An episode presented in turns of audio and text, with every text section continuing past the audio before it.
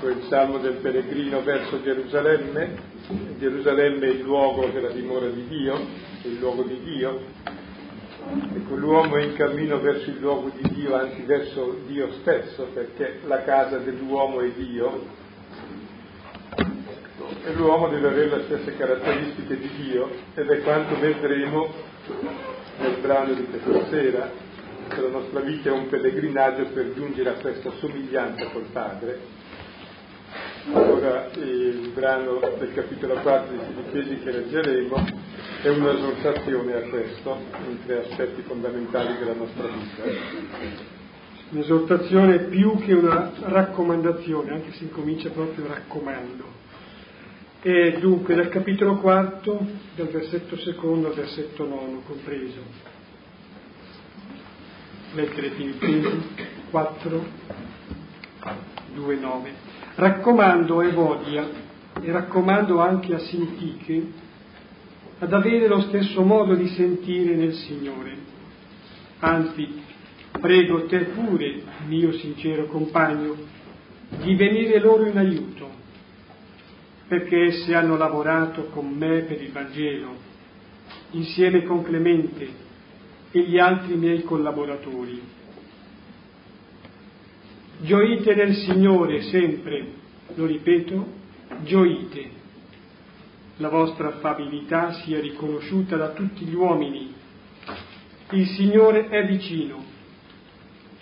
Non siate in angustia, ma in ogni occasione mediante la preghiera e la supplica, assieme al ringraziamento, fate conoscere le vostre richieste a Dio. E la pace di Dio, che sorpassa ogni immaginazione, custodisca i vostri cuori e i vostri pensieri in Cristo Gesù. Del resto, fratelli, tutto ciò che è vero, tutto ciò che è nobile, tutto ciò che è giusto, tutto ciò che è puro, tutto ciò che è amabile, tutto ciò che è onorabile, quello che si chiama virtù, quello che merita lode, questo prendete in considerazione. Quello che avete imparato, ricevuto, ascoltato e visto in me, questo mettete in pratica e il Dio della pace sarà con voi.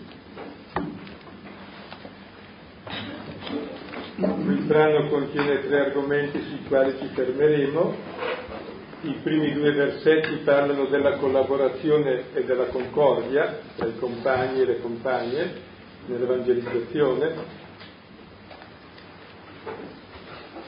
I versetti 4 e 7, dal 4 al 7 parlano della gioia e della pace, che è il senso profondo della vita cristiana, i versetti 8 e 9 di una piattaforma comune tra la morale umana e laica e quello che deve cercare il credente. Quindi sono tre temi estremamente interessanti che vediamo di mano in mano che affrontiamo. Ecco, vediamo il primo, quello della collaborazione, e l'occasione a questa raccomandazione è data dal fatto che due donne, Evodia e Sintiche, che sono state compagne di Paolo nell'evangelizzazione a Tessalonica e che hanno un ruolo di responsabilità nella comunità, hanno dei problemi, cose che capitavano allora e capitano anche adesso. E allora la raccomandazione alla pace e alla concordia vediamo che significato ha. Cominciamo da questo. I primi due versetti, cioè il secondo e il terzo. Raccomando a Evodia e raccomando anche a Sintiche di avere lo stesso modo di sentire nel Signore. Anzi, prego te pure, mio sincero compagno, di venire loro in aiuto, perché essi hanno lavorato con me nel Vangelo, insieme con Clemente e gli altri miei collaboratori, i cui nomi sono scritti nel libro della vita. Allora la raccomandazione è rivolta ai voglie sentite e al compagno, che non si sa chi sia, se Timoteo, Silvano, Epafrodito o Luca stesso, che è incaricato di mettere pace tra queste due donne. E queste due donne hanno lavorato con Paolo per il Vangelo a Filippi. Le donne hanno un grosso ruolo nella Chiesa antica, probabilmente ne acquisteranno sempre di più, la donna è sempre immagine del popolo, della chiesa, della casa, della comunità, che è un ruolo determinante e avevano anche un ruolo apostolico a quanto pare risulti da qui. E poi facilmente le donne come gli uomini non vanno d'accordo perché, perché abbiamo sensibilità diverse.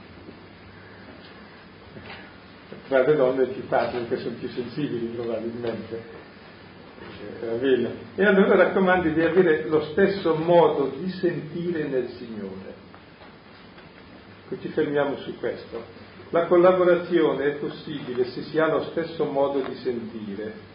Noi siamo tutti diversi, abbiamo tutti una sensibilità diversa e ognuno vede la propria. Ecco, però se io sono un organismo completo e non ho la lebbra, sento il mio corpo, ogni dolore del corpo, ogni benessere del corpo lo sento io, così all'interno della comunità c'è un unico spirito, un unico modo di sentire nel Signore Gesù. È lo stesso sentimento che fu nel Signore Gesù. Per cui la nostra unione non è fatta eh, perché noi tutti pensiamo la stessa cosa, perché c'è uno che piace agli altri, tutti pensiamo la stessa cosa, tutti appiattiti lo stesso modo di sentire umano e allora si va d'accordo. No, no, le differenze ci sono tutte, ma al di là di queste differenze c'è un unico sentire che è il sentire dello Spirito di Cristo. Abbiate in voi gli stessi sentimenti che furono in Cristo Gesù. Quindi c'è un'unione a un livello superiore che permette tutte le differenze, ma le differenze invece di entrare in conflitto come facilmente diventano, e anche qui sono diventate, vengono assorbite in un'unità superiore. Anzi la stessa differenza diventa una ricchezza se accolta. Quindi diversi, le diverse sensibilità, eh, i diversi pensieri, le diverse caratteristiche in un sentire superiore diventano un contributo a tutti detto in un'immagine, eh, se l'occhio e il piede sono diversi, è molto importante, non si può camminare con gli occhi, il piede. Però senza occhio il piede non cammina perché non sa dove andare, quindi il diverso modo di sentire che ha il piede e, e l'occhio è importantissimo che vadano d'accordo e nell'organismo c'è un unico sentire dei due. Così all'interno della Chiesa è giusto, è sacrosanto, è doveroso che ci siano le differenze. Dove non ci sono differenze c'è plagio. A me dà un disturbo infinito quando vedo che tutti pregano allo stesso modo, con le stesse parole, con lo stesso tono di voce. Questo è plagio. Con le stesse idee, con gli stessi concetti. Questo è plagio. Dove non c'è più la differenza, no, no, la differenza è voluta da Dio. Ecco. Ma non basta la differenza, perché la differenza può essere o il luogo di comunione di un sentire comune più profondo o il luogo di litigio, e facilmente diventa luogo di litigio. E allora qui raccomanda di avere lo stesso modo di sentire nel Signore perché il divisore è sempre all'opera, facendo leva sul nostro particolare, sul fatto che non sono capito, che mi chiudo in me e il mio sentire diventa contrapposizione all'altro. Infatti capita normalmente che quando parliamo uno dice una cosa, a me non mi interessa quel che dice, ma la prima cosa è ma io cioè, affermo la mia differenza. Cioè non è da, da fermare la mia differenza contro di lui. Lui dice così, bellissimo, è una ricchezza per me, eventualmente se io ho qualcosa di diverso da dire lo dirò e si mette insieme a quel che dice lui, ma non in contrapposizione. Quindi avere lo stesso modo di sentire significa avere lo Spirito Santo. Il dissenso non è mai cristiano. L'occhio non può mai dissentire dal piede, se no il piede inciampa.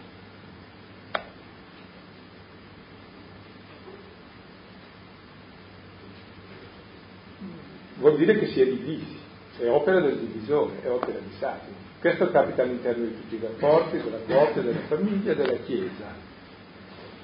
Ed è importante allora capire che questo modo di sentire nel Signore, che è l'unico Signore di tutti e che dà tutto a tutti e quindi che è di ricchezza e varietà infinita, ecco, permette le differenze, le differenze diventano proprio motivo di comunione e di ricchezza reciproca. Dove si negano questo, dicevo, c'è plagio, c'è sovrapposizione, c'è dominio, e poi, oppure ribellione quando ci si riesce, ma non c'è lo spirito di Cristo. Allora anche il fatto del collaborare, qui sono collaboratori, è importante. Chi non sa collaborare vuol dire che sta facendo i cavoli suoi, non sta facendo il lavoro di Dio, fa il suo lavoro e l'altro deve sottostare al suo lavoro. è un dipendente. Nella Chiesa non ci sono dipendenti. Ognuno è collaboratore, fa il suo lavoro. Poi ci sarà chi ha la funzione di pastore, ma non ha dei dipendenti, è giusto che ci sia il pastore, che è quello che presiede al sentire comune. Proprio il senso del collaborare, se tu non sai collaborare vuol dire che vuoi fare quello che vuoi fare tu e non ti interessa dell'altro ed è l'unico modo di sentire di Cristo che è l'altro. Sentire e sentire l'altro, non se stesso. Sentire se stessi è egoismo. È giusto sentirsi per imparare a sentire l'altro. Ecco, e mi sembra che questo sia già una cosa anche importante, e diceva Sant'Agostino che tanto uno ha di Spirito Santo quanto ama la Chiesa di Dio e quanto ha lo stesso modo di sentire. In questo Sant'Ignazio era molto attento, abbiate lo stesso modo di sentire. Non è uniformità, non è piattezza. Questo modo di sentire profondo permette tutte le diversità nell'unione. Se no, se non c'è questo modo di sentire profondo, è chiaro che o ci scanniamo oppure cerchiamo l'unione in modo alienante e, e plagiare l'unione in qualcos'altro, o in un'idea, o nel leader, o nel capo, o in chi ci domina, che si esce dalla libertà se non c'è questo modo di sentire. E questo modo di sentire è specificato qual è? Filippesi 2, 5, 11.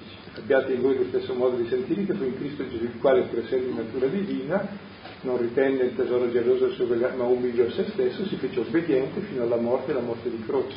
Questo modo di sentire profondo è umiltà, e che l'altro è più importante di me.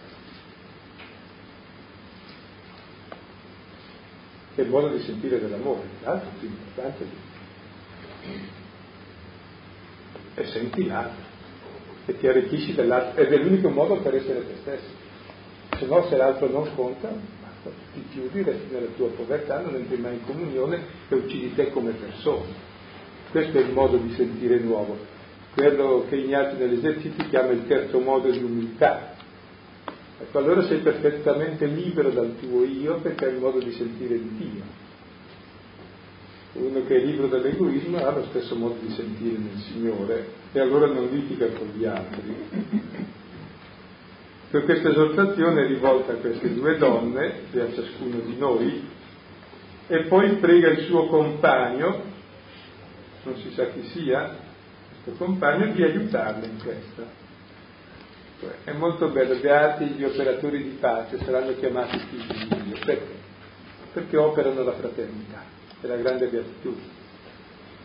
E nella Chiesa è importante questo, venire in aiuto perché si abbia lo stesso modo di sentire, perché si spianino le difficoltà. Mentre è esattamente il contrario di quello che fanno i, i mormoratori che mettono il dissenso, parlano male l'un dell'altro, dividono, opera satanica il divisore, così l'opera divina all'interno della comunità è il mettere bene, il mettere pace, il parlare bene dell'uno all'altro. Perché è vero, è vero che anche il male, il male è trascurato. Se ti fermi sul male ci scanniamo, fermati sul bene e cominciamo ad andare d'accordo. È proprio il pacificare, il parlare bene, il mettere bene, il dir bene dell'uno all'altro Infatti quando si sente parlare male di uno è bene andare via, sta arrabbiato. Se qualcosa da dire vai a dire. La cosa più tremenda è parlare male di uno. Con quale diritto si toglie la stima e l'onore a uno? Quindi questo parlare bene sono gli operatori di pace e poi specifica di queste donne hanno lavorato con me, collaborato. Ecco, il concetto di collaborazione, eh, la sinergia, vuol dire fare lo stesso lavoro, dire che si è in due tirando nella stessa direzione. E la direzione non è determinata da noi, ma è lo stesso modo di sentire di Cristo, per questo possiamo collaborare. E chi non sa collaborare vuol dire che non ha il modo di sentire di Cristo, ha il suo capriccio da seguire o l'altro ci sta a seguire il mio capriccio, quindi non collabora, è dipendente soltanto perché voglio io. Oppure c'è la capacità di collaborazione, fare lo stesso lavoro. Dove il lavoratore principale per sé è Cristo è il Signore, è Lui l'operaio e noi facciamo il suo stesso lavoro, tirando nella stessa direzione. Normalmente facciamo il contrario, lui tira in una direzione e noi in quella opposta, così distruggiamo con la nostra attività il suo lavoro. Sì, riflettevo adesso al fatto che qui questa lettera, come anche in altre lettere, Paolo riporta perché mh, interviene a riprendere, a raccomandare, e qui è riportato appunto un litigio, c'è un dissenso. Eh, no, è interessante notare come nella prima comunità c'è, in quella prima comunità che viene descritta negli atti degli Apostoli, quelli che sono chiamati sommari, così nei primi capitoli, questa comunità viene descritta come eh, una comunità che va molto d'accordo, tant'è che a volte forse la si idealizza, si ritiene poi una specie di idillio eh, che diventa anche poi modello, traguardo a cui puntare. Credo che mh, realisticamente si descriva la situazione di una comunità quale è, e però una comunità che ha secondato lo spirito, che è uno spirito non di uniformità, ma è uno spirito di diversi carismi, che però organizza, coordina i carismi fra di loro in modo vitale. E la comunità, dico, fa anche fatica ad arrivare a questa, a questa unità. Ecco, interessante, no? per dire che eh, non è qualcosa di, di, eh, appunto, di idealizzato, messo lì quasi uno strumento didattico a modo di esempio, ecco, bisogna essere così, ci si arriva. No, la comunità che ha raggiunto anche questo risultato, però faticando, vincendo in sé quel male che è appunto il male radicale, la divisione, la contrapposizione, il sospetto nei confronti di Dio, nei confronti del fratello, Bene. E qui vedete allora le qualità che dovrebbe avere l'Apostolo, ma anche ciascuno di noi. La prima è quella di avere lo stesso modo di sentire. La seconda è quello di saper pacificare, venire in aiuto dove non c'è il modo di sentire, invece di, mentre noi nel dissenso ci infiltriamo, facciamo i partiti perché così possiamo dominare l'uno e l'altro, perché possiamo appoggiare un po' l'uno e un po' l'altro, così abbiamo il controllo su tutti e due, ci serviamo di questo, stabilmente, qui invece il mettere pace e poi il terzo aspetto è il saper collaborare, lavorare insieme, perché il lavoro è quello del Signore e noi lavoriamo con Lui, mica facciamo il nostro lavoro. Ecco, sono tre qualità molto grosse. Mi viene da fare un'aggiunta, la faccio, cioè che fa tristezza a volte è la divisione. Cioè, dico, bene, se, eh, so, dice una banda di malfattori, una banda che ha fatto un colpo in banca, poi si contrappongono nel dividere il bottino, vabbè, anche comprensibile, tutto sommato, messa la carne loro. No, che fa tristezza è quando ci si divide nel bene, nel fare il bene, ci si contrappone, quando cioè anche si tradisce poi una giusta causa, per contrapposizioni che sono basate poi su meschinità, quello fa tristezza. Ma adesso parliamo di gioia, perciò non pensiamo a questo. Quarto versetto, gioite nel Signore. Lo ripeto, gioite. Gioite, lo ripeto, gioite. Capisce bisogna ripeterlo. E la parola gioia, Cairo, indica gioia, bellezza, grazia, bontà, gratuità, amore, dono, tutta una costellazione di tutto ciò che l'uomo desidera della vita. Cioè nella gioia l'uomo può abitare, nella tristezza non può abitare, la tristezza è l'inferno. Ora, la gioia è il grande dono di Dio, quando uno è contento. La gioia è la prima manifestazione della consolazione spirituale, cioè quando uno non è più solo, è il segno della presenza di Dio la. Ora il Signore è vicino, lo dirà subito dopo che il Signore è vicino a tutti. Questo è il motivo della nostra gioia. E la vita spirituale consiste nello stare vicino al Signore che ci è vicino e quindi nel conservare la gioia del cuore. Se noi abbiamo la gioia del cuore, viviamo da figli di Dio. Se abbiamo la tristezza, ci chiudiamo nella nostra tristezza. Siamo cattivi con noi, siamo cattivi con gli altri, cominciamo a deprecare tutti e anche a fin di bene facciamo tanto male. Per cui la principale cura della vita spirituale è quella di conservare la gioia. Dove perdi la gioia vuol dire che c'è un errore. O perché hai fatto del male, e allora è giusto che tu l'abbia persa e smetti di fare il male, o perché facendo il bene il nemico è venuto a disturbarti per scoraggiarti. Quindi dove c'è mancanza di gioia c'è sempre opera satanica. Anche quando uno è facendo il bene. Ed è la regola fondamentale della vita spirituale. A differenza del nemico che ti promette piacere apparente ma non gioia e poi hai tristezza appunto quando fai il male, quando fai il bene il nemico cosa fa? Cerca di darti tristezza, angustia, dice ma come sarà difficile, ma tu non ce la fai. Sfiducia, scoraggiamento, in modo che così non farai mai il bene. Il bene lo puoi fare solo per gioia, perché sei contento. Chi è contento non fa male a nessuno. Per cui la vera ascesi spirituale è conservare la gioia, togliendo quelle cose che mi tolgono la gioia, per esempio il mio male, dissociandomi da quello, cosa prima. Secondo, ci sono anche azioni più sottili che mi fanno perdere la gioia. Ed è proprio di Dio dare gioia. Proprio vuol dire che è l'essenza di Dio, che la gioia, la sua presenza dà gioia.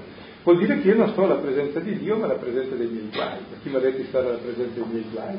L'uomo è fatto per stare davanti a Dio.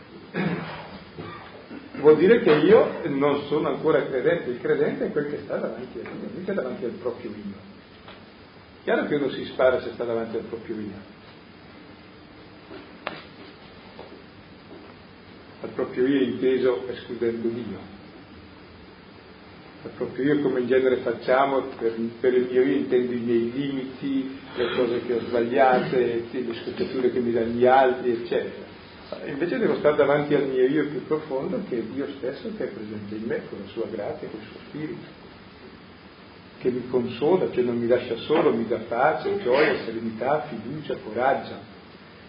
E questo devo sempre alimentare e conservare. Tutti gli altri sentimenti devo scartarli, dissociarli anche se ci sono. Ed è proprio e solo di Dio dare gioia senza causa, non c'è bisogno di altra causa se non la sua presenza. Ed è proprio del nemico togliere la gioia, perché se ti toglie la gioia, basta, sei a posto. E in genere la toglie in due modi, o facendoti fare il male e poi ti punisci dicendo vedi che hai sbagliato, oppure facendo il bene, facendotelo fare in un modo strano, con tensione, oppure facendoti osservare quanto male c'è nel mondo, quindi devi rimboccarti le maniche, guarda quanto ed essere triste per questo male. E metterti a fare anatemi su tutti, cioè ogni via per togliere la gioia gli va bene, e ce n'è infinita. Per cui bisogna vedere dove tu perdi la gioia, lì è entrato in azione il nemico. O almeno è entrato in azione la dimenticanza di Dio, che è la vera opera del nemico, è farti dimenticare Dio. Normalmente ci riusciamo anche senza opera del nemico.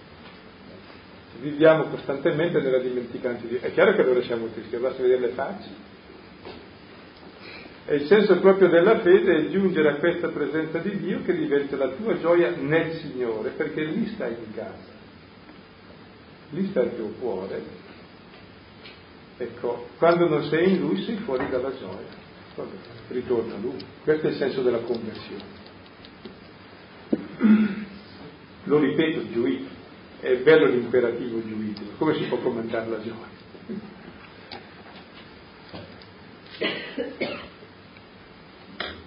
Sì, è un'esortazione a tenerla e a conservarla, perché c'è già nel nostro cuore, è la presenza di Dio, solo che noi non siamo attenti a questo.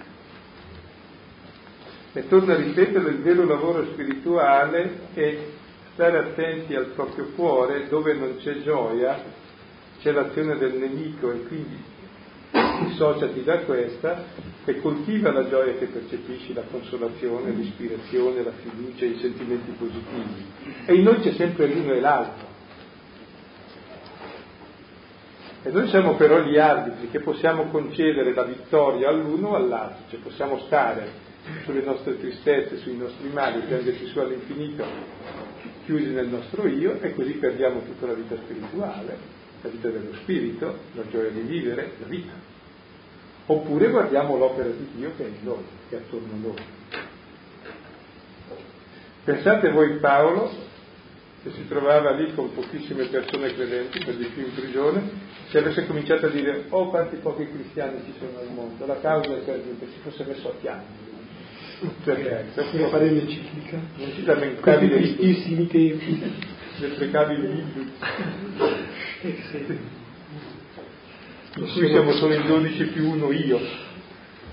Non era neanche 12, era 11. Vabbè, poi l'aveva recuperato il. Ma ti voglio dire qualche cosa su questo.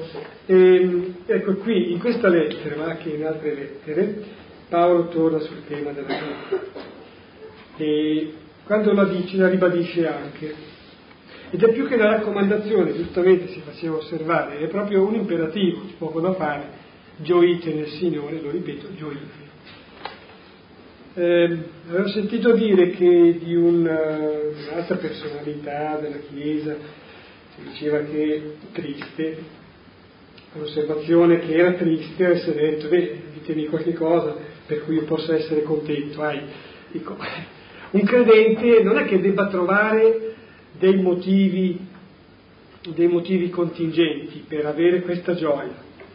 Il credente eh, trova il motivo della gioia eh, nel Signore, se si sente davanti al Signore, se vive davanti al Signore. Eh, si ha il sentimento che deriva dalle cose davanti a cui sei.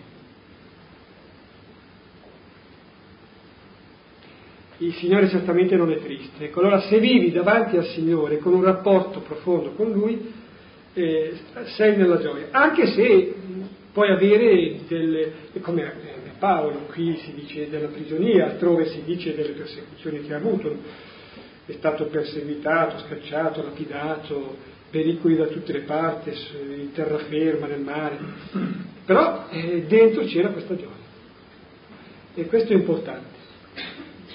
Ed è l'unica cosa che l'uomo cerca al di là di tutto. Si affanna tanto a cercarla che l'ha già persa. Mentre invece c'è sta dentro nello stare nel Signore sempre, non qualche volta, giuite nel Signore sempre, non qualche volta perché ti sei dimenticato dei tuoi guai, dei tuoi reumatismi, dei tuoi malanni, delle storture del mondo e della Bosnia, no, giuite sempre nel Signore, non perché ti dimentichi, perché ti ricordi del Signore che è morto e lì c'è ogni male ed è risolto. E nella morte assunto su di sé ogni male e questo è il motivo già di gioia profonda, è il motivo della risurrezione.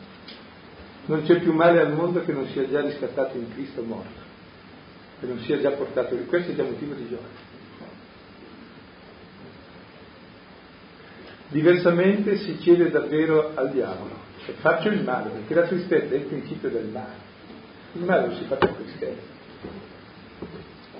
È già male essere triste. Cioè chiudi le relazioni, c'hai una faccia che allontani tutti, non ami più il prossimo, né Dio né te stesso. Questo è già il male radicale della tristezza.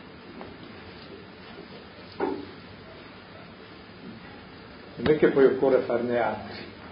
Gli altri, quelli che ti sono vicini, ci pensano loro a farli vedendo. Ma tu hai già fatto il male radicale, ecco. quindi è importantissimo. Per cui anche la santità cristiana non è il fare cose strane, è il fare con gioia, ma non con gioia da scemi. Sì, non è che appunto il cristiano deve essere scritto giocondo, no, è ok, dici la bornia, eh, no, dice ah non leggo perché sennò mi mette tristezza, no, credo che si possa avere, si debba avere anche estrema sensibilità e ci debba essere condivisione. Però davvero vi dicevo anche una cosa, se non si preoccupa Dio, pare che Dio sia gioia, se non si preoccupa Dio con tutti i casini, scusate, che ci sono, ci sono sempre stati, eh, perché mi devo preoccupare io a oltranza? Voglio dire, non respingo allora la condivisione e anche il piangere con chi piange, però innanzitutto essere nella gioia con Dio che è la gioia. Così posso anche aiutare uno che piange, perché se piango anch'io, piangiamo in due, prendiamo i reumatismi. Cioè, credo che si debba essere un elemento di speranza, non una speranza fasulla, ma una speranza ben fondata, che è su Dio appunto, che è certezza perché è fondata su Cristo Gesù, che ha vinto il male, ha vinto il peccato, ha vinto la morte. Ecco il motivo della gioia. È la gioia contrassegnata dal contrassegno pasquale. E lo ripeto, gioite, e poi continuerebbe, lo ripeto e lì si incepperebbe, lo ripeto solo una volta per dire Si che è fermato? la No. Andiamo avanti. La vostra affabilità sia riconosciuta da tutti gli uomini, il Signore è vicino. Ecco. Tutti gli uomini sono sia i credenti che i non credenti. Vedendo la vostra faccia vedono che il Signore è vicino. Sono consolati dalla vicinanza del Signore. È Signore, dove c'è gioia. E la parola affabilità in greco etikei è una parola strana che vuol dire l'affabilità, la mitezza, la non durezza del giudizio, la cedevolezza, eh, il giudice che non è severo ma che dice sì, insomma, ecco, capito. Era la qualità proprio del giudice e, e dell'imperatore addirittura che non applica la legge con giustizia ma con affabilità, con arrendevolezza e cedevolezza. È una parola ricca di significato che ammette molte eccezioni, anche l'epicheia nel diritto poi è l'eccezione alla norma. Ecco, vuol dire l'affabilità. Ecco, insomma, vedendo come agite, non agite con la norma, col parotico, vivete con affabilità, attenti a tutti, con rispetto, con gioia, e questo diventa notte a tutti gli uomini e tutti vedono che il Signore è vicino. Il regno di Dio è qui. Quasi riassuntivamente si potrebbe dire, cioè la tua condotta, eh, dica agli uomini il Signore è vicino. Eh, proprio magari sul filo della, dell'espressione italiana. Cioè, la vostra condotta, la tua condotta, parli che il Signore dica che il Signore è vicino. E il principale mezzo di evangelizzazione è questa affabilità. Cioè che uno vedendo la vostra faccia dico, ma può essere anche interessante. Se normalmente uno vede la gente che va e esce di chiesa, gli viene proprio l'interesse di entrare, ma che volta sì, normalmente sì. Se uno vende un prodotto cosmetico oppure vende un prodotto che dovrebbe generare salute, dovrebbe anche presentare in buon aspetto, infatti. No, Invece diversiate con me, no, allora non lo uso. Cioè, è molto importante, ma non per propaganda, ma perché il Signore è vicino innanzitutto per noi, cioè il motivo della nostra affabilità, del nostro considerare la realtà con gioia, è che il Signore è vicino in ogni realtà. Perché? Perché il Signore è stato in croce e la croce è il massimo del male, perché non c'è male oltre la croce, l'uccisione di Dio. E lì il Signore è vicinissimo al male. Quindi proprio in ogni luogo trovi la vicinanza del Signore. Per questo non perdi mai l'affabilità. O Dio, poi la perdiamo spesso, ma sappiamo che cioè se la raccomanda perché non c'è, voglio dire. O perché c'è, va custodita. Comunque suggerisce dopo il versetto sesto che, perché uno dice ma la gioia, dici la gioia ma io sono in angustia, ecco attenzione, il versetto sesto è fatto per te, non siate in angustia, sei in angustia, bene allora in ogni occasione, mediante la preghiera, la supplica, assieme al ringraziamento, fate conoscere le vostre richieste a Dio. Essere in angustia in greco è merinao, le merin mi ricordo, che sta sempre lì a ricordarsi con assillo i suoi bisogni, i suoi limiti, le sue mancanze. E la parola merini è la stessa anche di memoria, di morte, di moira, di sorte, eccetera. Cioè la nostra sorte è ricordarci e rimenarci all'infinito sui nostri limiti, sulla nostra morte, stiamo lì in angustia. Anche dividerci, no? Anche, vuol dire anche spappolarsi, vuol dire proprio eh, ecco, plurischizofrenici, no? Divisi in tante cose, angustiati in tante cose. No? Invece noi cosa ci ricordiamo? Che il Signore vicino. Il nostro ricordo è l'Eucaristia. Il Signore è morto e risorto per noi e questo è il motivo della gioia. E allora cosa facciamo? In ogni occasione, e ogni difficoltà è l'occasione, occasione vuol dire è il momento opportuno, buono, non negativo, di pregare, di supplicare, di ringraziare e far conoscere le nostre richieste a Dio. Guardare anche il seguito, cioè, no, la, la, la sequenza meglio. mediante la preghiera e la supplica assieme al ringraziamento. Cioè come dire che il ringraziamento deve esserci sempre, accompagna sempre. Questo è un tema su cui già in Paolo avevamo visto quanto insistesse, il ringraziamento. Perché ecco, tu vivi e hai la percezione che la tua vita, tutto quello che ti capita, tutte le situazioni, gli incontri, le persone, le parole, quelle cose che dici buone, quelle cose che dici ah se non ci fossero, sono tutti doni. Se hai la percezione del dono, allora ti viene anche il ringraziamento, la riconoscenza. Il ringraziamento e l'Eucaristia. In tutto fate Eucaristia, ricordate in un'altra lettera, finale della lettera ai Tessalonicesi. E perché dobbiamo chiedere a Dio se Lui già lo sa? È importantissimo chiedere a Lui, perché Lui già lo sa, ma noi no. E un dono ce l'hai se lo chiedi, se non lo chiedi non ce l'hai, non te lo può dare, perché? Perché non lo vuoi. Devi, per chiedere devi sapere e volere. Quindi devo sapere ciò che mi manca. E allora i luoghi delle mie angustie, invece che i ripiegamenti, sono i luoghi in cui so ciò che mi manca. Quindi luoghi di coscienza del mio limite, anche del mio male, del mio peccato, lì chiedo al Signore, non pretendo, ma chiedo e voglio, perché posso chiedere e non volere accettare.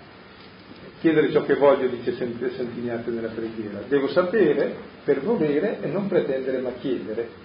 E allora tutti i miei bisogni diventano il luogo appunto dove so il mio limite, dove entro in comunione con Dio, dove voglio il suo dono, ma non lo pretendo e lo chiedo. E ringrazio, è importante ringraziare, diceva perché proprio ringrazio perché so già che me lo dà. Se non ringrazio vuol dire che non ho fede, vuol dire che non lo ottengo vuol dire che non ci credo in lui. Se non lo chiedo vuol dire che non lo voglio. Cioè, la, la, preghiera è anche un complesso di coscienza, di sapere, di volere, di chiedere e di ringraziare. E devono esserci tutti gli elementi. Che se non so e non chiedo e non voglio non me lo può dare. Se non ringrazio non me lo può dare perché non credo che lui me lo dia. E nella fede davvero ottengo tutto. Perché? Perché mi ha già dato tutto, mi ha dato se stesso. Se per caso non mi dà la cosa che chiedo, benissimo. Perché ho detto come era lì, sono cose più importanti che mi dà. Però è da vedere, magari non me la dà perché io non la voglio. Per questo è importante sapere, volere e chiedere e ringraziare.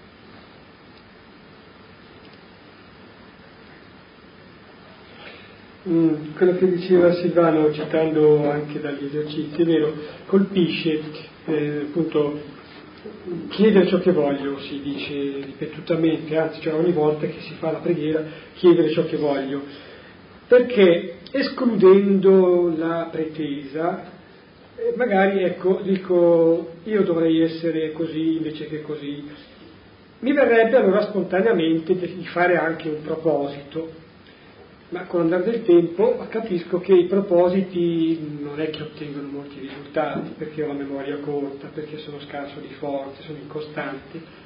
Ecco l'astuzia allora eh, di questo consiglio da parte di Sant'Ignazio negli esercizi, chiedi ciò che vuoi, ecco si tratta proprio di chiarire esattamente cosa vuoi, in rapporto alla tua situazione che stai vivendo, in rapporto alla situazione di una persona con cui sei a contatto, per dire anche, ecco, chiarire quello che voglio e poi domandarlo. Lo domando al Signore, lo domando ripetutamente. Ecco, coinvolgo anche il Signore in questo, no? lo coinvolgo, e allora eh, mi darà la forza anche poi di muovere dei passi.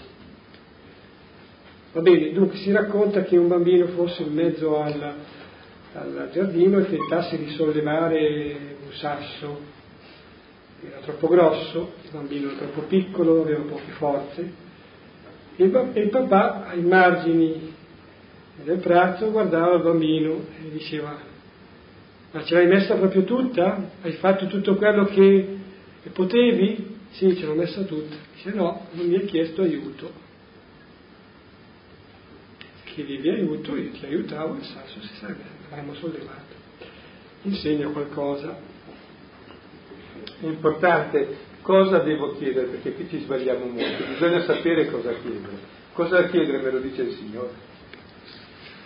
Cioè tutta la scrittura mi indica i doni che Dio può fare. Cui se gli chiedi di fare un 13 non me lo darà. Se lo dà meglio Satana il 13, quindi più utile a lui che a Dio. Io ho 66, anzi 666. Cioè, voglio dire, eh, la parola di Dio che mi rivela la verità per cui sono fatto, al di là delle menzogne e delle mie paure, è questo da chiedere. Per cui cosa mi rivela sta brano? Sta brano. Gli chiederò lo stesso modo di sentire, gli chiederò di venire in aiuto, di saper collaborare, gli chiederò di gioire, gli chiederò l'affabilità, gli chiederò di conoscere che è vicino, gli chiederò di superare le angustie in questo. Non so se mi spiego. Quindi non gli chiedo a capriccio mio, il bambino che fa i capricci, la mamma non gli dà e fa bene. Devo imparare cosa chiedere. Ed è la parola di Dio che mi insegna la mia verità e cosa chiedere. Per questo bisogna sapere cosa chiedere. Se no sarebbe un piegare Dio alla nostra volontà. Dio, grazie a Dio, non ci sta, perché farebbe male a noi. Ora il frutto e la pace di Dio, che sorpassa ogni immaginazione, custodisca i vostri cuori, i vostri pensieri in Cristo Gesù. Del resto, fratelli, tutto ciò che è vero, tutto ciò che è nobile, tutto ciò che è giusto, tutto ciò che è puro, tutto ciò che è amabile, tutto ciò che è onorabile, quello che si chiama virtù, quello che merita lode, questo prendete in considerazione. Il primo versetto lo saltiamo, si riallaccia ai precedenti, il risultato di questa preghiera è la pace che sorpassa ogni immaginazione e che ci custodisce in Gesù. E poi continua eh, parlando di cosa dobbiamo cercare nella nostra vita, cioè c'è una piattaforma comune per tutti, credenti e non credenti, perché tutti cerchiamo ciò che è vero, non ciò che è menzognero, ciò che è nobile, non ciò che è basso, ciò che è giusto, non ciò che è ingiusto, ciò che è puro e non ciò che è sporco, ciò che è amabile e non ciò che è detestabile, ciò che è onorabile e non spregevole, ciò che è virtù e bene non male, ciò che merita lode non vituperio. Se c'è una piattaforma comune, il credente vive appunto quello che è venuto. Non è che deve inventarsi la morale, c'è già, è data da un consenso magari c'è il consenso sulle cose negative e le scopre. Ecco, ma c'è anche il consenso positivo comune a tutti ed è importantissimo ricercare questo. Cioè c'è una vera morale naturale, laica. Laica però non rende bene perché credo la morale laica non esiste, nel senso spiego. Oggi per laico si intende che fa senza Dio, senza Dio non c'è morale, neghi Dio, neghi l'uomo. Mm, non immediatamente, il giorno dopo. Se neghi il sole, sì, per sei minuti credo c'è ancora la luce del sole, ma dopo non c'è più. Ah, sei otto, non so bene. Ecco, così tolto Dio che è padre rimane l'idea di fraternità. Poi per la fraternità uccidi qualche decina di migliaia di milioni di persone per la fraternità perché quelli non ci stavano. Quindi diventa una burla. Quindi non esiste in questo senso la morale laicistica che prescinde da Dio. Esiste invece una morale naturale che anche il laico ha e deve avere perché, perché è figlio di Dio anche se non lo sa. E che lui stesso se vede una cosa vera, presto o tardi dice mi interessa, se una cosa non è bassa, è onorabile, così. E, ed è importante questa buona testimonianza del cristiano che vive proprio la sua morale con trasparenza.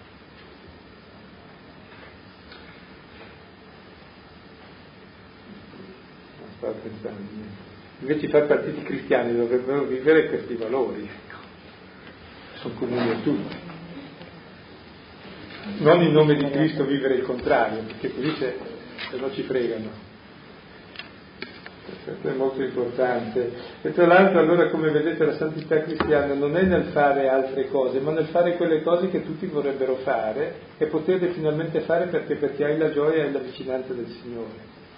Cioè il Vangelo cosa ti rende possibile? Ti rende possibile di osservare la legge dell'amore di Dio nel prossimo. E quindi anche i comandamenti, perché far sgradire i comandamenti non è certo osservare l'amore di Dio nel prossimo. Quindi ciò che è impossibile alla legge è possibile al Vangelo, farti vivere correttamente in modo che tutti apprezzano. E ciò che muove questo è proprio la gioia l'esperienza della grazia. Ecco, tutto questo è da prendere in considerazione ed è interessante che sono categorie formali, non si dice ciò che è vero, non si dice ciò che è nobile, non si dice ciò che è giusto, perché lo si capisce di mano in mano. Però uno capisce se è giusto o no, ogni volta, e in modo sempre migliore si spera, no? Quindi è interessante, sono formali ma tutt'altro che vuote, no? È un modo di sentire davanti alle realtà che dice, beh, questo è giusto, anche se non l'avevo mai visto, o questo è sbagliato c'è una sensibilità interiore. Tutto questo prendete in considerazione, perché ciò che consideri, desideri dopo. Se invece consideri le altre cose, alla fine desideri le altre cose. E poi Paolo conclude. Se non c'è un distinto, ecco, nel prendere in considerazione c'è come una, una selezione previa, una selezione cioè guardi ad alcune cose e non guardi ad altre, trascuri altre. Versetto 9 conclusivo, dice Paolo, quello che avete imparato, ricevuto, ascoltato e visto in me, questo mettete in pratica e il Dio della pace sarà con voi. Ecco interessante, il principio dell'etica del comportamento non lo si impara sui libri, lo si impara perché lo si è imparato a viva voce lo sia ricevuto, lo sia accolto, lo sia ascoltato, lo sia visto in qualcuno. Perché se non lo si è visto in nessuno, belle parole non servono a nessuno. Cioè, e quindi proprio ci accorgiamo anche noi che i valori li abbiamo assimilati dagli altri, normalmente dai nostri genitori o da qualche educatore. Quindi l'importanza davvero del modello è la nostra responsabilità nei confronti dell'altro. Anche nell'educazione è importantissimo il modello, ciò che vede, ciò che impara, perché non basta vedere, deve anche ascoltare, deve accogliere, c'è anche la parola, cioè non bisogna trascurare nulla di ciò che aiuta a crescere l'altro, però deve essere qualcosa che è anche visibile, non solo detto. Questo mettete in pratica. E quel che chiede di fare Paolo, e per questo lo dice, ecco, e il Dio della pace sarà con voi. Ecco, allora mi sembra che questo brano, così anche abbastanza breve e che contiene vari elementi, è grandemente istruttivo. La prima parte è sulle qualità profonde della nostra unione, che è lo stesso modo di sentire, ecco, e quindi di porre pace nei dissensi, perché così possiamo collaborare. Poi il tema fondamentale della gioia, ciò per cui siamo fatti, in prima persona dice guardate, cercate, cercate anche voi queste cose e così troverete la pace. Ecco, al di fuori non c'è pace perché appunto c'è il litigio, c'è la guerra, c'è l'insoddisfazione. Quindi come vedete c'è un quadro di vita molto bello ecco, e che non è una cosa così che si propone a vuoto, ma è, è realmente il dono che Dio ci vuol fare. Una breve sosta, un ricordare quello che ti ha colpito, quello che ti ha eh, maggiormente impressionato, fatto bene.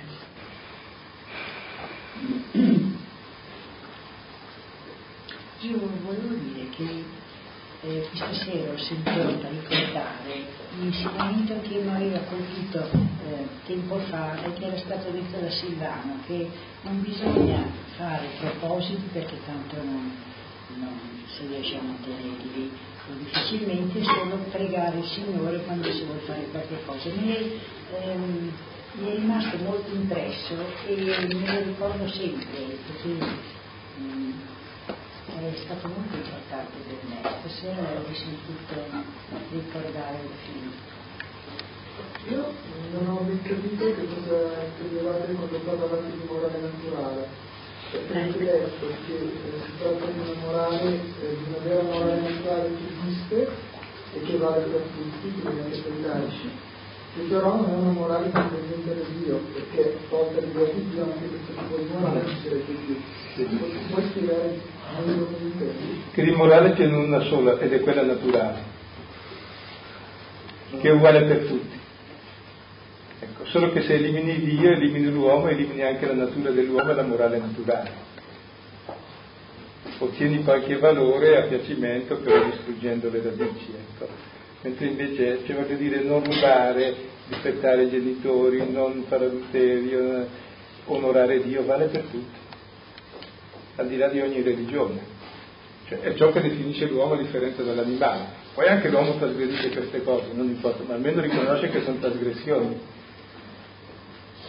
Quindi non è uno specifico del cristianesimo questo, lo specifico del cristianesimo è un altro, che è l'esperienza della grazia, cioè dell'amore di Dio per cui vivi questa legge non come qualcosa di impossibile per giustificarti davanti a Dio, se no Dio ti punisce, ma come risposta di amore a un amore e, per, e, allora la legge diventa il custode della vita, cioè se uccidi hai senso la vita, allora per questo non uccidi, è giusto non uccidere.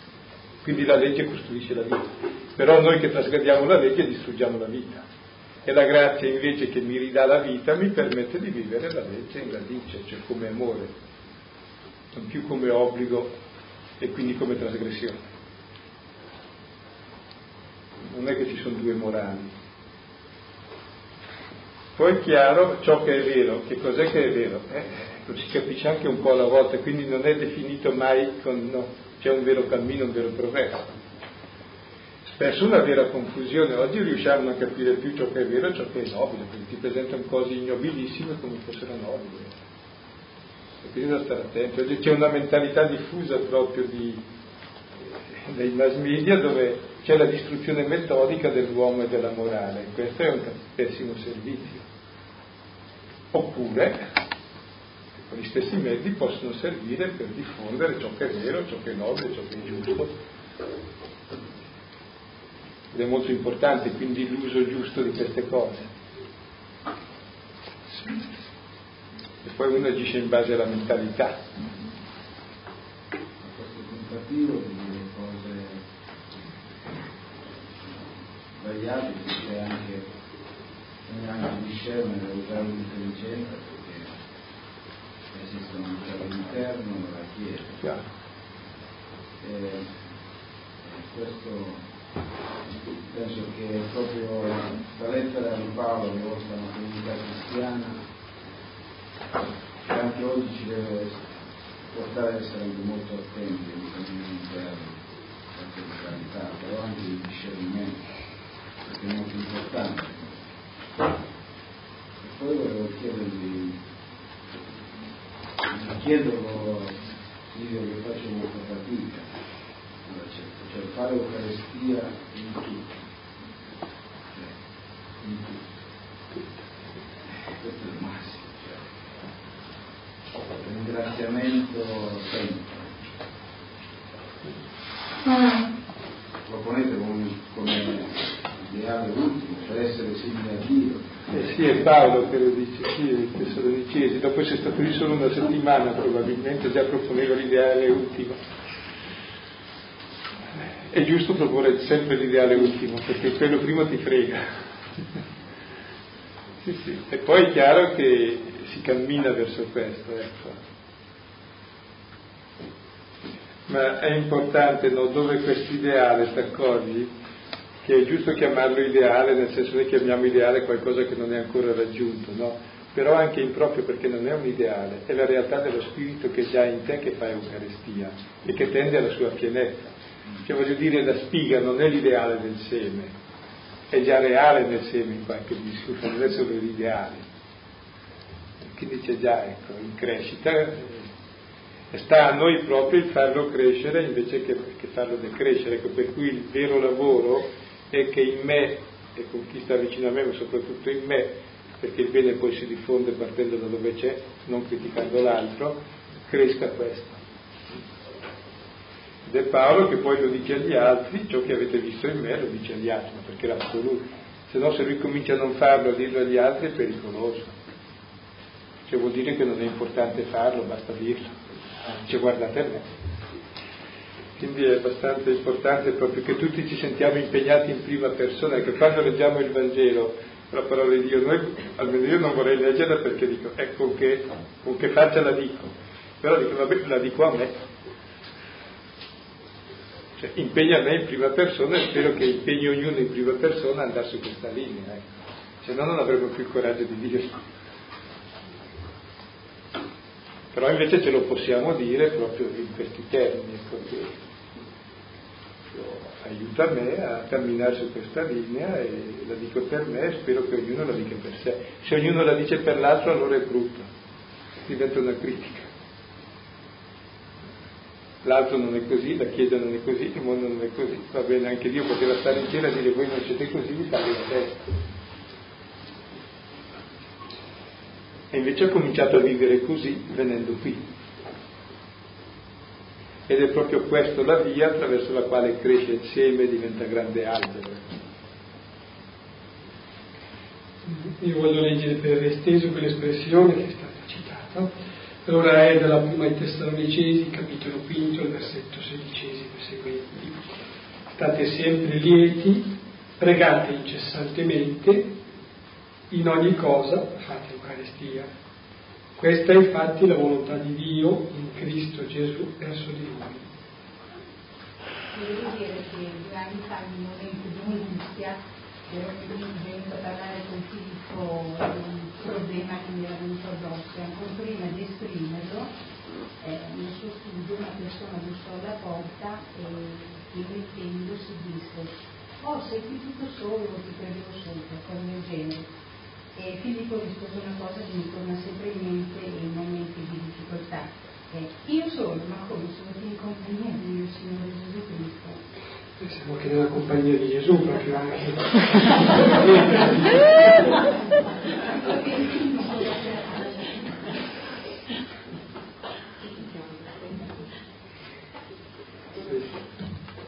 e questa è stata la risposta che in quel momento.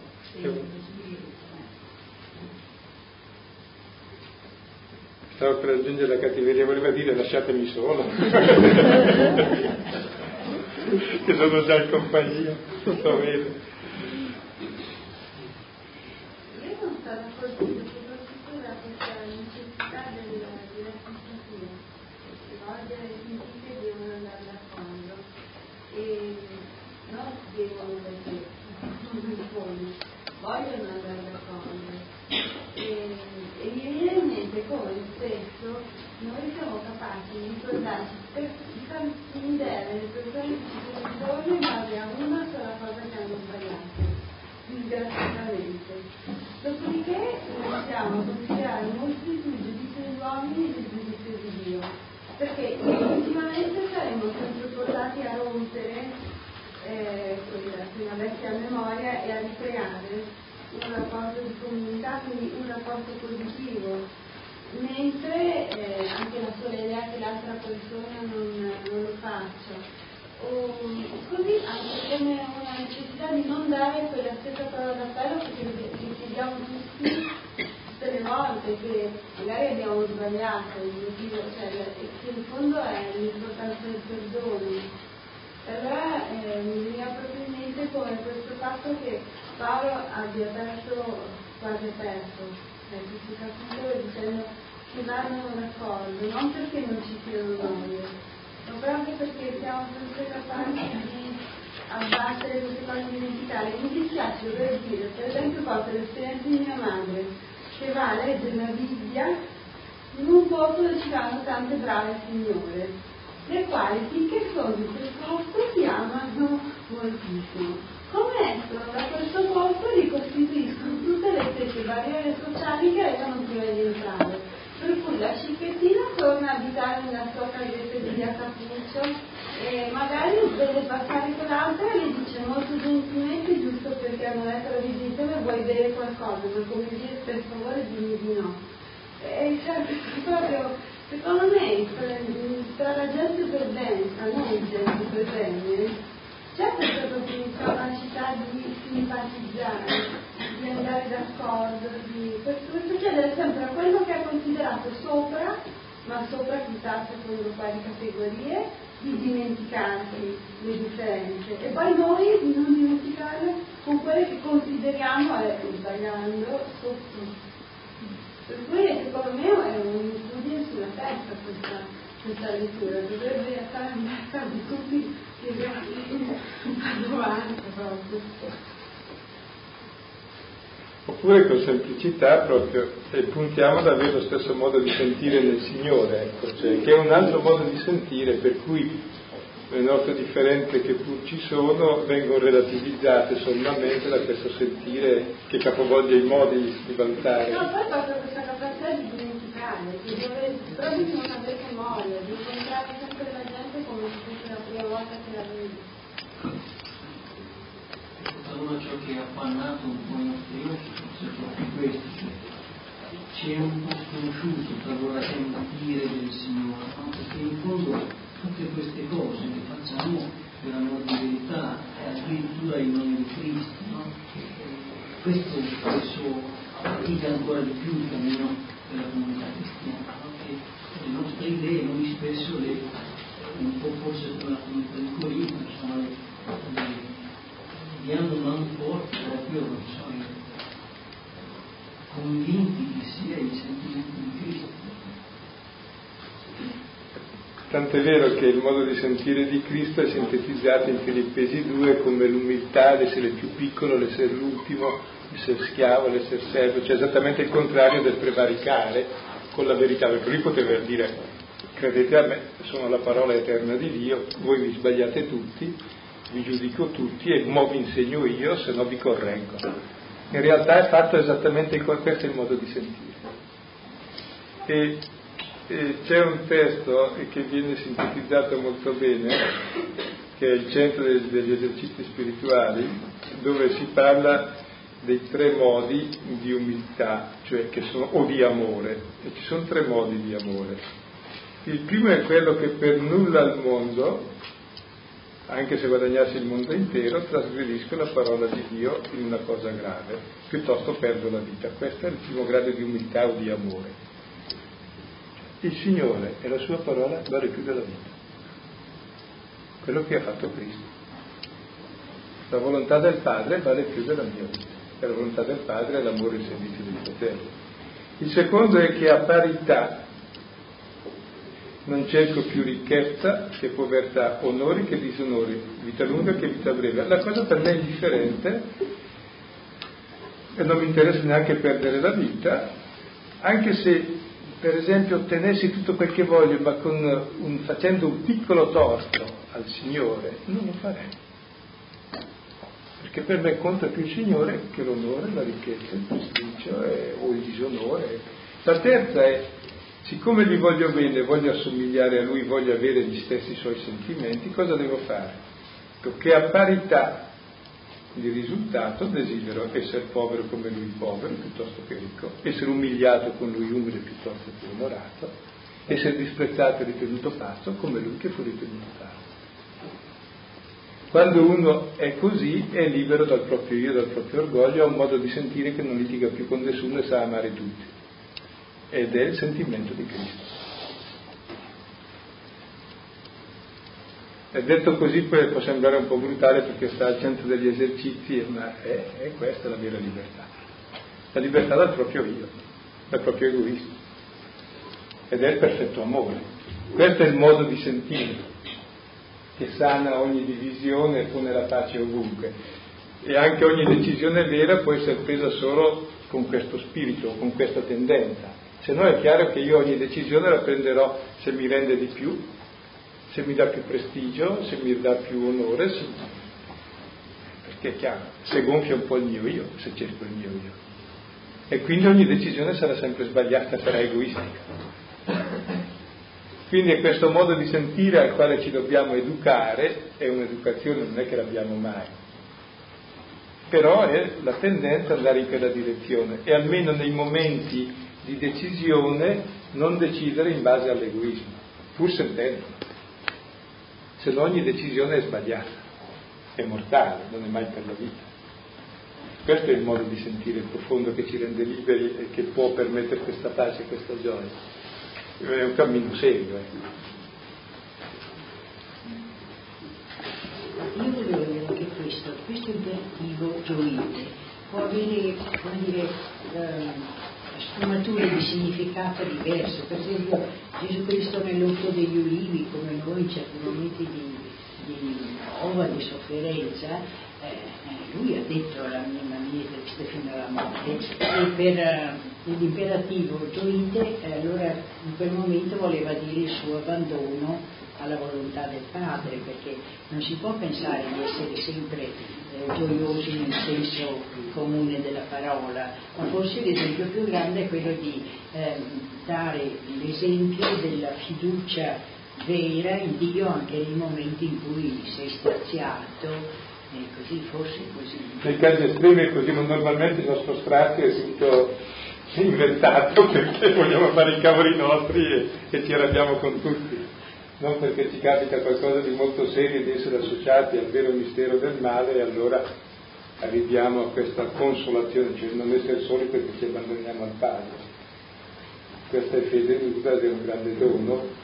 Normalmente però invece i nostri strati non vengono mai da qui. Vengono dalle nostre piccole ambizioni che non sono soddisfatte, dalle nostre delusioni nel nostro egoismo. Quando invece c'è davvero questo, eh sì, c'è, e capita anche questo, però per cose che non sei abbandonato, cioè ti abbandoni a questo amore grande ed è vera consolazione anche questa, cioè vuol dire non sei solo. Volevo dire una parola sul primo punto, quello dell'andare d'accordo nel Signore, nel Signore. E poi il discorso dell'unità nella diversità anch'io sperimento e vedo che, che, è possibile solo in una, in una dimensione spirituale essere ognuno unico e, e diverso dall'altro, oppure sperimentare una profonda unità. Umanamente questo è impossibile. Non so come possa succedere, è un dono sicuramente dello spirito, eh, perché noi con tutta la nostra buona volontà al massimo riusciamo a mettere insieme insieme una ricetta, un viaggio, ma quella profonda unità nel, nella comunione, nella pace, nella gioia, che poi viene, che poi rimane, perché appunto quella pace, quella gioia che è buono. Sicuramente deve essere prima di tutto, io credo, un cammino personale di, in compagnia di Gesù e poi questo ci fa unire e essere in unità con lo Spirito. Io vedo questo come cammino, cioè prima un incontro personale con Gesù e poi l'incontro con i fratelli nella unità pur nella diversità. Mentre il mondo tende ad appiattire perché il demonio dice chiaramente ci fa tutti i massi, tutti importanti, invece la meraviglia dello Spirito è che davvero ognuno di noi, dal più piccolo al più grande, ha qualcosa da donare, qualcosa da ricevere.